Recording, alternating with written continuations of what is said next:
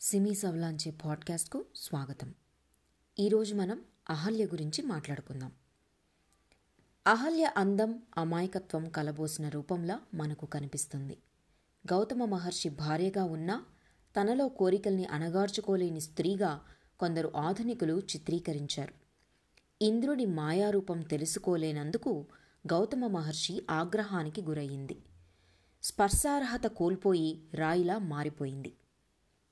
అహల్య వృత్తాంతం మనకు వాల్మీకి రామాయణం బాలకాండలో కనిపిస్తుంది. అహల్య అపరూప సౌందర్య రాశి. బ్రహ్మ తన శక్తియుక్తులను ప్రయోగించి అహల్యను సృష్టిస్తాడు. అందుకే తను అయోనిజ. యుక్త వయసు రాగానే వివాహం చేయాలని అనుకుంటాడు. ఎవరైతే ముల్లోకాలు ముందుగా చుట్టి వస్తారో వారే అర్హులు అని ప్రకటిస్తారు. ఇంద్రుడు తమ మాయాజాలంతో అందరికంటే ముందుగా ముల్లోకాలు చుట్టి వచ్చాను కాబట్టి అహల్యతో వివాహ అర్హత తనకుందని అంటాడు. అంతలో నారదుడొచ్చి ఇంద్ర నీకంటే ముందు గౌతమ మహర్షి ముల్లోకాలు చుట్టాడని చెబుతాడు. నిండు చూలాలైన గోమాత చుట్టూ ప్రదక్షిణ చేశాడు. ఆ సమయాన గోమాతలో ముల్లోకాలుంటాయి అని చెబుతాడు. అలా అహల్య గౌతమ మహర్షి భార్య అయింది. అయితే ఇంద్రుడు ఓ రోజు ఉదయం గౌతముడిగా వచ్చి ఆమెతో శృంగారంలో పాల్గొంటాడు. నదికి వెళ్ళిన మహర్షి తిరిగి వచ్చి విషయం తెలుసుకొని కోపంతో అహల్య ఇంద్రుడు ఇద్దరినీ శపిస్తాడు. అహల్య రాయిలా ఇంద్రుడు సహస్రాక్షుడిగా మారిపోతారు. ఇది పురాణ కథ. అనుకోని ఘటనలో తన ప్రమేయం లేకుండానే నిందితురాలవుతుంది. వెయ్యేళ్ళు రాయిలా శిక్ష అనుభవిస్తుంది. రామచంద్రుని పాదస్పర్శతో మళ్ళీ జీవం పోసుకుంటుంది. ఇంద్రియాలను నిగ్రహించుకోలేక భర్త రూపంలో ఉన్న ఇంద్రునికి అందాన్ని అర్పించుకుంటే నేరం ఎలా అవుతుంది? ఒకవేళ అహల్య చేసింది తప్పే అయితే ఇంద్రుడు చేసింది తప్పే. మరి ఇంద్రుడికి శాపం తగ్గించినప్పుడు అహల్యకు ఎందుకు ఈ మునిహాయింపు దక్కలేదు? వివక్షకు మరో రూపంలా అహల్య మనకు కనిపిస్తుంది. ఈరోజు ఇతిహాసాలు ఇంతులు ధారావాహికలో అహల్య వృత్తాంతం గురించి మనతో చర్చించడానికి సీనియర్ జర్నలిస్ట్ రామదుర్గం మధుసూదన్ రావు గారు మనతో ఉన్నారు. నమస్తే సార్ నమస్తే అమ్మా. Thank you so much first of all మనం చేసిన పాడ్కాస్ట్ ఇప్పటి వరకు చాలా మంది శ్రోతలు పదిహేను దేశాల్లో విన్నారు. మొదట ఎపిసోడ్ తర్వాత. వచ్చేసి ద్రౌపది ఎపిసోడ్ ఈ రోజు గురించి. చెప్తున్నారు. అవును అవును అవును అవును. అహల్య గురించి మరి మొదలు పెడదామా? Okay okay. తప్పకుండా తప్పకుండా. ఓకే. సార్ నా మొదటి ప్రశ్న ఏంటంటే. రామాయణంలో అహల్యను మనం అసలు ఎలా చూ చూడాలి ఆమెని? రామాయణంలో మనకు రామాయణం అనగానే సీతమ్మ వారు రాముడు లక్ష్మణుడు. ఈ ఈ ముగ్గురే మనకు కనిపిస్తారు. ఆ తర్వాత మనకు ప్రధానంగా కనిపించేది రావణాసురుడు. ఆంజనేయుడు. ఈ ఈ ప్రధాన పాత్రలు తప్పించి మనకు తరచుగా నిరంతరం గుర్తుకొచ్చే పాత్రలు కొన్ని ఉన్నాయి. ఆ వాటిలోన అహల్య అనేటువంటి పాత్ర చాలా విశిష్టమైనది. ఆ ఎందుకు అహల్యను మనం జా అంత ప్రత్యేకంగా చూడాల్సిన అవసరం ఉంది అంటే మొత్తం రామాయణంలో తీసుకుంటే అహల్యను ఒక మానవ సంబంధిత పాత్రలాగా వాల్మీకి చిత్రీకరించాడమ్మా. బ్రహ్మ చాలా ఇష్టపడి ఆమెను సృష్టించాడు. గౌతమ మహర్షికి ఇచ్చి పెళ్ళి చేశారు. ఇక్కడ మనం ఆలోచించాల్సింది ఏంటంటే అహల్య ఎవరిపైన మనసు పారేసుకునిందో బ్రహ్మదేవుడికి తెలియదు ఆ తర్వాత తను పెరిగిన తర్వాత తన ఇష్ట ఇష్టాలతో ప్రమేయం లేకుండా ఒక మునికి ఇచ్చి వివాహం చేయడం అనేటువంటిది ఎంత కాంట్రాడిక్టరీ కళ్ళు మూసుకొని తపస్సు చేస్తూ ఇంద్రియాలను నిగ్రహం చేసుకొని ఆ మారుమూల అడవిలోన విసిరేసినట్టుండే ఆశ్రమంలో తపస్సు చేసుకుంటున్నటువంటి పరమ సాత్వికుడు. ఇంద్రియాలను నిగ్రహం చేసుకోవడంలో ఆరితేనటువంటి వాడు. ఈమె గౌతముడు. అహల్య అందానికే అందం లాంటిది. మంచి యవ్వనం ఉన్నటువంటి స్త్రీ. ఆమె మళ్ళీ అతనితో ఉన్న కాపురం ఎలా పొసుగుతుంది అనుకుని బ్రహ్మ అనుకున్నాడు మళ్ళీ ఇచ్చి వివాహం చేసేసాడు అక్కడి నుంచి ఆమె కష్టం. ఆమెను అడగలేదు అని అంటారు. ఇద్దరిని ఆ. అసలు గౌతముడు అంటే ఇష్టమా? పలానా వాడు పైగా ఏంటి అతను ముల్లోకాలు తిరిగి రాలేదు. అవును. నేను వీరుడు సూర్యుడు అర్జునుడు లాగా మత్స్య యంత్రాన్ని ఛేదించాడో రాముడు లాగా శివధనస్సు విరిచాడో ఆ వీరత్వాన్ని కళ్ళారా చూసింది కాబట్టి సరే వీడు వీరుడు కాబట్టి వీడిని నేను పెళ్ళి చేసుకుంటాను అనుకుంటా అందులో ఒక అర్థం ఉంటుంది. ఇక్కడ అంటే గౌతమ్ మహర్షి శక్తిహీనుడని నేను చెప్పట్లేదు. ఆయన. శక్తి వేరే విషయంలోన ఘనీభవించి ఉంటుంది. వేరే రాశీభూతమై ఉంటుంది. అంటే అతను తపోధనుడు తపోనిష్ఠుడు. ఇంద్రియాలను నిగ్రహం చేసుకుని సత్యాన్వేషం కోసం నిరంతరం శ్రమించేటువంటి ఆ, ఒక ఋషీశ్వరుడు. ఈమె ఏడడుగులు నడిచిందే గాని మిగిలిన జీవితం అంతా ఎలా గడిచింది? అంటే వయసుకు ఆ వయసుతో పాటు వచ్చేటువంటి కోరికలన్నింటినీ అణచివేసుకోవలసినటువంటి దుర్గతి ఆమెకు పట్టించింది వీళ్ళే కదా అని. ఆ, ఇది మనం కాస్త జాగ్రత్తగా ఆలోచిస్తే ఆమె వంచితురాలు. పైగా ఇంకో మనకు ఒక కథ ఉంది. ఏంటి? ఇంద్రుడు మనసు పారేసుకున్నాడు. ఆ, ఎలాగైనా ఆమెతో ఆమె అందాన్ని ఆస్వాదించాలనుకున్నాడు. గౌతమ మహర్షి ఆ, దిన అనుష్ఠానం కోసం నదికి స్నానానికి వెళ్ళినప్పుడు ఇతను వచ్చి మారు వేషంలో వచ్చి ఆమెతో శృంగారంలో పాలు పంచుకున్నాడు అని. మారు వేషంతో వచ్చి అంటే అర్థం ఏంటి? అహల్యకు గౌతమ మహర్షి వచ్చినట్టే అనిపిస్తుంది కదా. అంటే వచ్చింది గౌతముడిలానే కదా. మారు వేషంలో గౌతముడిలానే వచ్చింది. ఇచ్చాడు కాబట్టి ఇందులో ఆమె తప్పేముంది అసలు. మారు వేషంలో వచ్చినటువంటి ఇంద్రుడి తప్పు. వేరే వ్యక్తిలాగా రాలేదు. రాలేదు. అంటే మనకు ఒక రామాయణంలో అలా ఉంది అనమాట అంటే ఈ రామాయణం ఇప్పుడు ఎలా అంటే అమ్మా జనస్రవతిని బట్టి తమకు ఇష్టం వచ్చినట్టుగా మలుచుకునేసుకుంటున్నారు వాల్మీకి రామాయణం వేరు మిగిలిన రామాయణాలన్నీ వేరు. మనకు అహల్యకు సంబంధించి చాలా చాలా విభిన్నమైనటువంటి కథనాలు మనకు వినిపిస్తాయి. ఆ కొందరేమో ఆమె చేసింది తప్పు అని కొందరేమో ఆమె అమాయకురాలని కొందరేమో మునిపత్ని అయి ఇలా చేయొచ్చా అని ఇలా రకరకాలైనటువంటి వాదాలు. అది మనం చేసుకున్నటువంటి వాదాలే. వాల్మీకి ముందు వాదించింది కాదు. మనం వాదించిన వాదాలే అవన్నీ కూడా. ఉమ్. అంటే మనం ఎలా ఉండాలని కోరుకుంటామో ఆ పాత్రను అలా చూడడం అనేది తప్పు. ఓకే. మనం ఎలా ఉన్నామో అలా చూడాలి. ఎలా ఉండాలనుకుంటున్నామో చూడడం కాదు. మనం ఎలా ఉన్నాము. ఆ- అది కదా మనం చూడాల్సింది. అంటే ఒక సామాన్యమైనటువంటి స్త్రీ ఒక అందమైనటువంటి అమ్మాయి ఆ భర్త పైన ఎన్నో అంటే భవిష్యత్తు పైన ఎన్నో ఆశలు పెంచుకొని మెట్టింటిలో అడుగు పెట్టినప్పుడు లేచింది మొదలు పడుకునేంత వరకు సాత్వికత సాత్వికత ఇంద్రియ నిగ్రహము సత్యాన్వేషణ తపస్సు ఇవి తప్పని చెప్పను. మనం ఏ వయసులో అమ్మాయి అలా చేస్తుంది? పోనీ మొదటి నుంచి ఆమె మునికన్యన అంటే దాని కథ వేరు. ఆమె మునికన్య కాదు కదా? సో ఈ విధంగా చూసినప్పుడు అహల్య మనం ఎలా చూడాలంటే ఆమె అందం అడవి కాచిన వెన్నెల్లా మారిపోతుంది. మరి సార్ ఈ ఈ సందర్భంలో మనం నా నాకు ఒకటి అడగాలనిపిస్తుంది ఇంతకీ అసలు అహల్య చేసింది నేరమా కాదా? అంటే మనం ఒకటి ఆలోచించాల్సింది ఏంటంటే అమ్మా ఏదైతే తనకు దక్కకపోయిందో దాన్ని ఆమె ఆ, అందుకోగలిగింది అంతే. ఇప్పుడు ఆ ఇంద్రుని వృత్తాంతం ద్వారా మనం తెలుసుకోవాల్సింది ఏంటంటే కనుక గౌతమ మహర్షితో అహల్య దాంపత్యం అంత సజావుగా ఏం లేదు అని.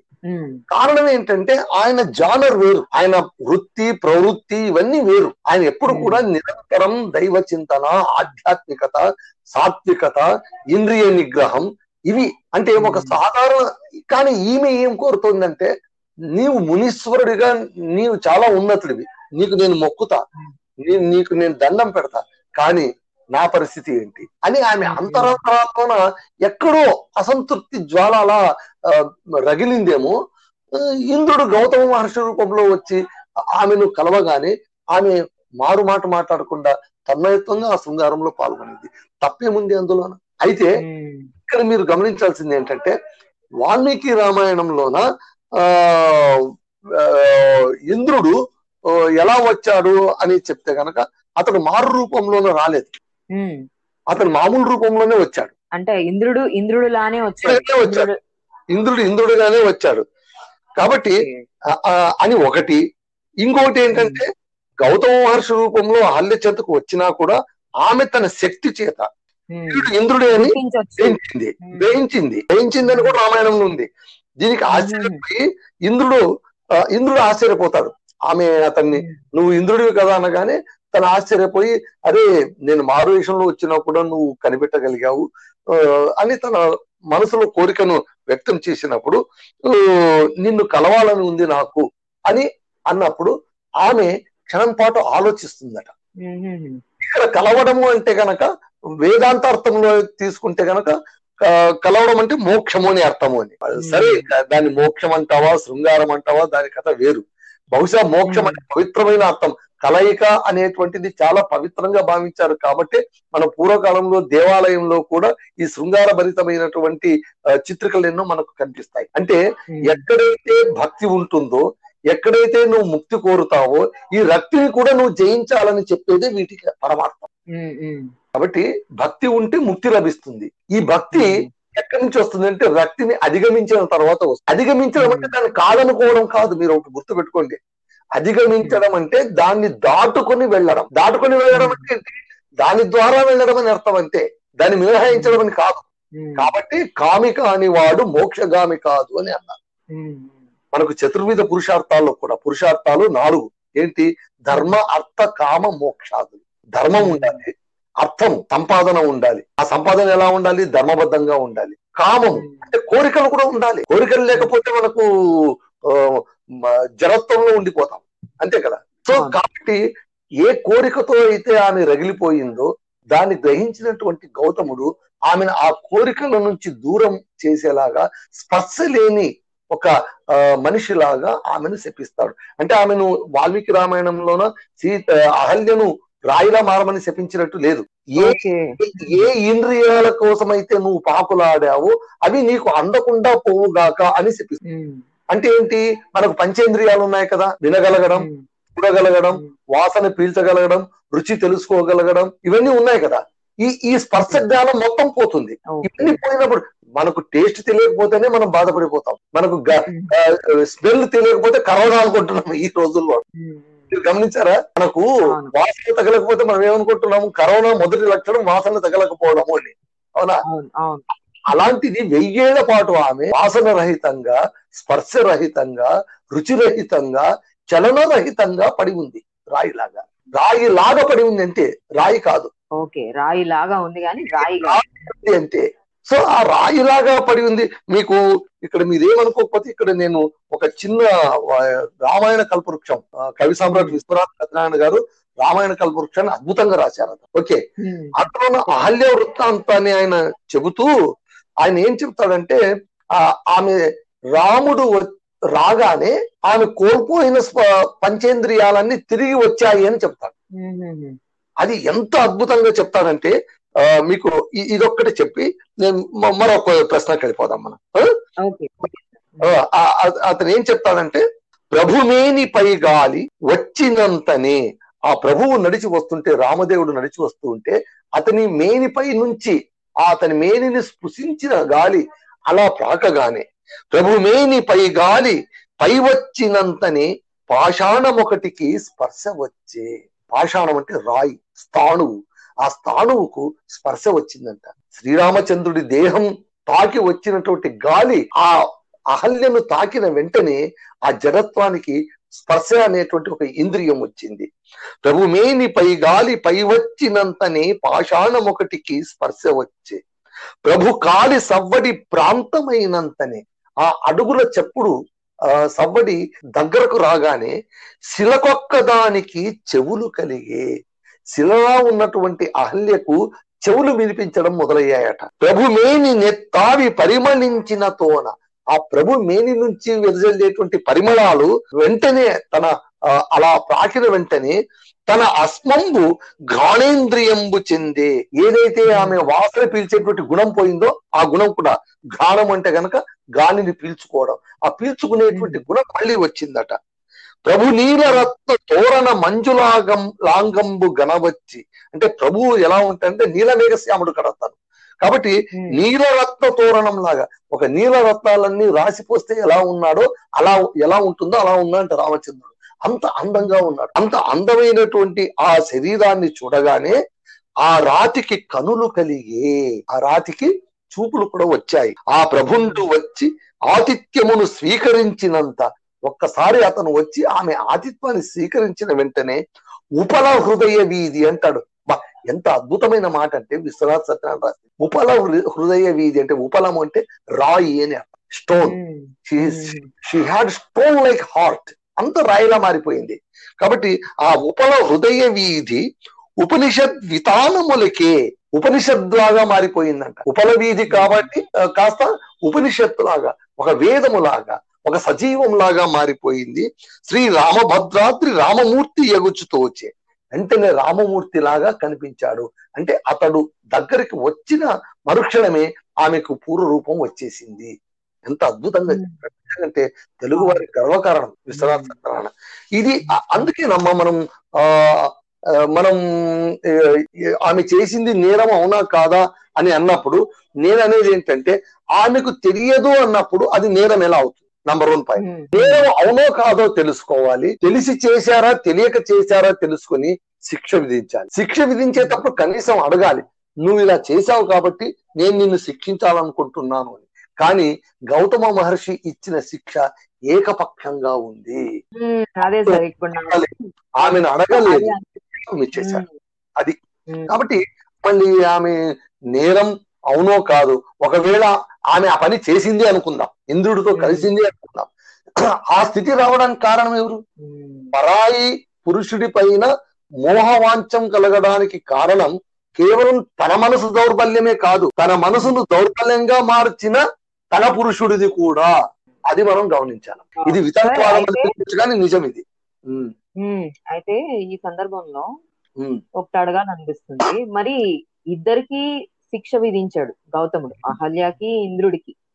కానీ అహల్యకు ఒక రకంగా ఇంద్రుడికి ఇంకో రకంగా ఆ ఎందుకు ఆయన ఆ డిఫరెన్స్ చూపించాడు ఆ శిక్ష వేయడంలో కూడా? అది ఇది కూడా అడగాల్సిన ప్రశ్ననే. ఇప్పుడు ఒకవేళ నేరం చేశారంటే ఇద్దరి పాత్ర ఉంది అందులో. అవునా? ఇద్దరి పాత్ర. సమానంగా ఉంది. ఒక రకంగా చెప్పాలంటే ఇంద్రుడి పాత్ర చాలా ఎక్కువగా ఉంది ఆమె. కంటే కూడా. ఆమె ఎక్కడో ఆశ్రమంలో తన మానాన తాను బతుకుతూ ఉంటే ఆమె జీవిత ఆశ్రమంలోకి వచ్చాడు ఆమె జీవితంలోకి వచ్చాడు ఆమె కళ్ళలోకి వచ్చాడు అన్నింటిలోకి వచ్చాడు. మళ్ళీ ఇలా రావడం అతను చేసినటువంటి ఒక చొరబాటు ఒక ఆక్రమణ. ఆక్రమించిన వాడికేమో తక్కువ శిక్ష విధించి ఆక్రమితుడైన వాడికేమో ఎక్కువ శిక్ష విధించడం అనేటువంటిది పాటియేనా? అది ధర్మమేనా? అని చాలా మంది ప్రశ్నించేటువంటి సందేహం ఇది. ఎందుకంటే అహల్యనేమో రాయిలా మారిపోమన్నాడు. స్పర్శ లేకుండా జడత్వంగా ఉండిపో నువ్వు. ఏ ఇంద్రియాల కోసం అయితే పాకులాడావో నువ్వు బానిస అయ్యావో అవి నీకు లేకుండా పోవుగా కానీ శాపం ఇచ్చేశాడు. అవునా? అదే ఇంద్రుడికి ఏం చేశాడు? నీకు అంటే ఆయనకు నీకు మగతనం లేకుండా పోవుగాక అని ఒకటి ఇచ్చాడు. రెండవది ఏంటి? రెండు శాపాలు ఇచ్చాడు. నువ్వు ఏ స్త్రీ జననేంద్రియం కోసం అయితే నువ్వు పాకులాడావో నీ ఒంటి నిండా అవి మలుచు కాక అని చెప్పాడు. ఆ తర్వాత తను ఏం చేశాడు? దేవతల సాయంతోన తన శక్తినంతా కూడా తీసుకొని గౌతముణ్ణి వేడుకొని అవి కాస్త కళ్ళులాగా మార్చుకున్నాడు. సో అతనికి సహస్రాక్షుడు అని పేరు అతనికి. ఓకేనా? మగతనాన్ని మళ్ళీ తిరిగి తెచ్చుకోగలిగాడు. అంటే రెండు శిక్షల నుంచి మినహాయింపో లేకుంటే తగ్గింపో తెచ్చుకోగలిగినటువంటి ఇంద్రుణ్ణి మనం చూసినప్పుడు మాట్లాడడానికి అవకాశమే లేకుండా ఓ నువ్వు రాయి కావు అంటే గనక చిత్తం ప్రభుని కూడా అనలేని సమయంలోనే ఆమె స్థానువుగా మారిపోవడం చూస్తుంటే మళ్ళీ అహల్యకు గౌతమ మహర్షి తెలుసో తెలియకో ఒకంత ద్రోహం చేసినట్టే కదా. పైగా ఇంకొక విశేషం చెప్పనా మీకు? శాపం ఇచ్చిన తర్వాత అతనికి తెలుసుకుంటాడట. ఇందులో అహల్య తప్పేమీ లేదు అని. ఆమె తెలియక చేసింది శాపం ఇచ్చాక. అదే అదే. కోపంలో శాపం తర్వాత దాన్ని మళ్ళీ పోని తెలుసు కదా నీకు? ఆమె తప్పు చేయలేదని తెలుసు మీకు. మళ్ళీ తెలిసినప్పుడు శాపాన్ని ఉపసంహరించుకోవచ్చు కదా. ఆ శక్తి కూడా మీలోనే ఉంది. శపించగలగడం శాపాన్ని ఉపసంహరించుకోగలగడం రెండూ కూడా ఋషులలోన ఆ, నిక్షిప్తమైనటువంటి శక్తులండి అలాంటప్పుడు నువ్వు దాన్ని ఉపసంహరించుకోవచ్చు కదా. కానీ ఉపసంహరించుకోలేదు. ఏం చేశాడు? మినహాయింపు ఇచ్చాడు. ఏమని? సరే నువ్వు ఉన్న చోట వి- శ్రీ మహావిష్ణువు శ్రీరాముడి అవతారం ఎత్తినప్పుడు ఆ త్రేతాయుగంలోన నీ దగ్గరకు వస్తాడు. వచ్చినప్పుడు ఆయన పాదస్పర్శతో నీవు మళ్ళీ మామూలు స్వరూపంలోకి వస్తావు. అంటే వెయ్యేళ్ళు అలా పడి ఉండాల? మళ్ళీ ఇదేం ఇదెంత శిక్ష చూడండి ఇది? కాబట్టి ఒక రకంగా మళ్ళీ ఇందులో కూడా అహల్యకు అన్యాయమే జరిగిందని చెప్పాలి. సార్ నేను మిమ్మల్ని ఎప్పుడూ అడిగే క్వశ్చన్. మనం శకుంతల ఎపిసోడ్లో చెప్పుకున్నాం ద్రౌపది ఎపిసోడ్లో కూడా మాట్లాడుకున్నాం. ఇప్పుడు కూడా అహల్య దీంట్లో కూడా అలాగే అడుగుతున్నాం.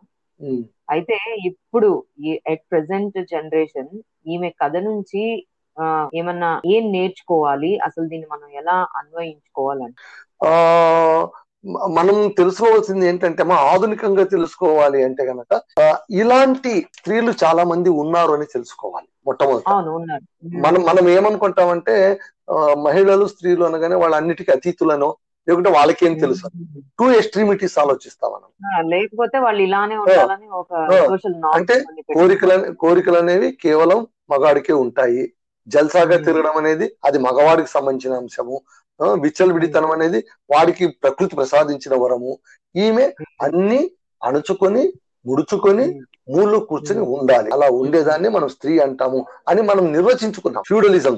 కానీ ఇప్పుడు అది మారిపోయింది. ఎంతలా మారిపోయిందంటే మనకు మహాకవి కీర్తిశేషులు దేవరకొండ బాలగంగాధర్ తిలక్ ఉన్నారు. ఆయన అమృతం కృష్ణ రాత్రి రాశారు. అద్భుతమైన కావ్యం. ఆయన సుప్తశిల అనేటువంటి ఒక నాటికం రాశారు. పంతొమ్మిది వందల అరవై ఏడులో రాశాడు ఆయన చాలా అద్భుతమైనటువంటి కావ్యం అది నాటక కావ్యం. ఆ ఆ. నాటకాన్ని ఆకాశవాణి ఆ, రేడియో నాటకంగా కూడా ప్రసారం చేసింది దాన్ని. చాలా. అద్భుతమైంది. ఇందులో అహల్య క్యారెక్టర్ని చాలా మానవీయ కోణంలో మలిచాడు అతను అంటే చాలా ఆధునికంగా మోడర్న్ డైనమిక్స్తో చెప్పాడు అనమాట ఆయన ఏమంటాడంటే ఆమె ఆ ఆ అహల్య క్యారెక్టర్ అంటే అందులో మొత్తం ఎట్లా ఉంటుందంటే చిన్నగా చెప్తాను చూడండి. ఆమె రాత్రి వెన్నెలను చూస్తూ కలగంటుంది. ఆ కల్లో ఎవడో ఒకడు వచ్చాడు రెక్కలతో వచ్చాడు ఈమెకు రెక్కలు మలిచాయి ఇద్దరు కలిసి వెళ్ళిపోయారు ఎక్కడో నృత్యం ఆడుతున్నారు ఉన్నట్టుండి తాను రాయిలా మారిపోయింది. అదొక పీడకల పీడకలతో నాటకం మొదలవుతుంది. తన చెలికెత్తే నందినేని ఉంటుంది. నందినితో వాపోతుంది. నాకు ఇలా పీడకల వచ్చింది ఏంటి అని. ఒక. నందిని దగ్గర మాత్రమే తాను సహజమైన మనిషిలా మాట్లాడుతూ ఉంటుంది.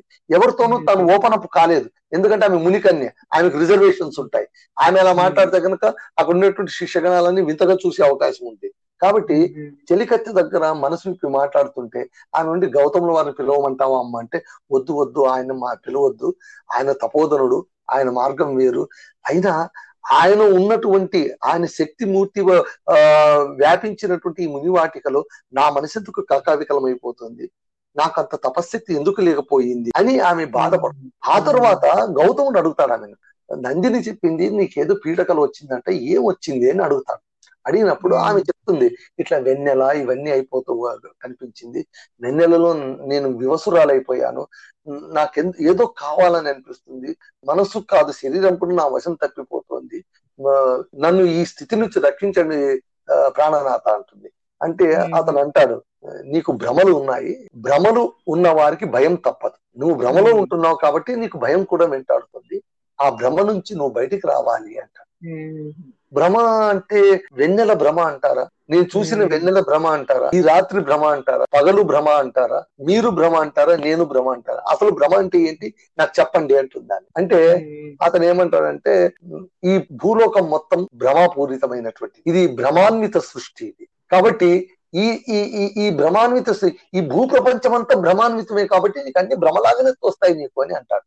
అన్నప్పుడు ఆ, మళ్ళీ ఏం చేయాలంటే ఈ ఈ ఇదొక మళ్ళీ మీరు భ్రమాన్వితం అని అంటారు కదా భ్రమాపూరితం అంటారు కదా మళ్ళీ ఈ భ్రమాపూరితాన్ని సృష్టించింది భగవంతుడు అతను కూడా భ్రమయేనా అంటుంది. అంటే చిచిచి అలా కాదు. అతడు నిత్య సత్య స్వరూపుడు. అతన్ని సాధించాలి అంటే ఈ మాయను తొలగించుకోవాలి. ఏదైతే ఈ మాయ నిండి ఉందో ఈ మాయ నుంచి బయటికి రావాలి అంటాడు అంటే అప్పుడు ఆమె అంటుంది మనమే మాయలో ఉన్నాం. మీరు నేను మాయ అయినప్పుడు సత్యాన్వేషం అనే ప్రశ్న మన మనసులో ఎలా వస్తుంది అసలు? రావడానికి అవకాశమే లేదు కదా. ఎందుకంటే మనం మాయలో ఉన్నాం కదా. మాయలో ఉన్నప్పుడు వేరేది ఎందుకు అనిపిస్తుంది? వేరేది అనిపిస్తే అది మాయ ఎందుకు అవుతుంది? ఇలా లాజికల్గా ప్రశ్న చేస్తే అతను అంటాడు ఏంటి నువ్వు ఇంత తర్కంగా మాట్లాడుతున్నావేంటి? అసలు ముని వాకిట వా- వాటికలో ఉన్న నీకు ఈ వితర్కం ఎక్కడి నుంచి వచ్చింది? అని అంటాడు. అంటే that that is the basic question that one should not have any reasons to express అంటే నువ్వు వ్యక్తం చేయడానికి నీ దగ్గర ఏ కారణాలు ఉండకూడదు. అది మునివాటిక. ఎంత దారుణం చూడండి. దీన్ని చాలా అద్భుతంగా చెప్పాడు అందుకే ఒక వాక్యం చెప్తాడు అందులోన. ఏమంటే ఆమె వెన్నెలను వెదుకుతూ ఉంటే వెన్నెలను అనుభవిస్తూ ఉంటే అహల్య పోగొట్టుకున్న మనసు వెతుకుతున్నట్టు అనిపించింది ఆ రాత్రి వేళ. అంతేకాదు ఆమె ఏమంటుందంటే మునీశ్వరుడితో అంటుంది ఏమని నా బతుకును దాటిన ఆదర్శం నా ఎదుట నిలిచి ఉన్నంత వరకు నన్ను నేను వంచుకున్నట్టే అనిపిస్తుంది మునీశ్వర. ఎప్పుడు? ఆయన శాపం ఇచ్చినప్పుడు. ఇంద్రుడితో. చూసి శాపం ఇస్తాడు. కుచితురాలను నువ్వు నిన్న రాత్రి ఇలా మాట్లాడావు తెల్లారుజామున ఈ పని చేసావా నువ్వు అయిపోయింది నువ్వు ఇంద్రియ రాలి అయిపోయినావు అంటే అప్పుడు ఆమె చెప్తుంది నువ్వు చెప్పే ఆదర్శాలన్నీ నువ్వు ఏదైతే ఆదర్శం చెప్తున్నావో ఇది నా బతుకు కంటే చాలా పెద్దవి అంటుంది. అంటే more than my life more than my life so అంత Hmm. దూరంగా నా జీవితం కంటే పెద్దగా ఉన్నది నా ఎదుట నిలబడి ఉంటే దాన్ని నేను ఎలా చూడగలను? అది చూస్తున్నంత సేపు నన్ను నేను మోసం చేసుకుంటున్నట్టుగా ఉంది కానీ దాన్ని అందుకుంటున్నానికి ప్రయత్నిస్తున్నట్టుగా ఉండదు అని చెప్తుంది. ఉమ్, చెప్పిన తర్వాత చివర్లో అతడు రాయిలా మారిపోమని శపిస్తారు కదా. శపించినప్పుడు. ఆమె అంటుంది ఇప్పుడు కొత్తగా నేను మారిపోయేది ఏముంది? నేను ఎన్నో ఏళ్ళ. నుంచి రాయిలాగానే బతుకుతూ ఉన్నా. కాకపోతే ఇప్పుడు మీరు శాపం ఇచ్చారంతే ఇందులో పెద్ద. వ్యత్యాసం ఏమీ లేదు అని చెప్తుంది. అంత. అద్భుతంగా తిలక్ దీన్ని మలిచారు. కాబట్టి అహల్య పాత్రను మనం చాలా ఆ సంయమనంతో చూడాలి దేశంతో చూడగలదు ప్రేమతో చూడాలమ్మా. అప్పుడే ఈ పాత్ర తత్వం మనకు అర్థమవుతుంది. చాలా నమస్కారం చాలా చక్కగా వివరించారు. ఇది కూడా thank you thank you so much సంతోషం. నా పాడ్కాస్ట్ సిమీస్ అవలాంచేను యాంకర్తో పాటు Google Spotify Breaker Overcast Pocket Casts Radio Public యాపిల్లో కూడా వినవచ్చు. మీ అభిప్రాయాలను నాకు వాయిస్ మెసేజ్ ద్వారా నా పాడ్కాస్ట్లో కానీ ఎస్ఏఆర్ఏడిఏ డాట్ కేయూఆర్ఏజిఏవైఏఎల్ఏ ఎట్ జీమెయిల్ డాట్ కామ్కు పంపించండి.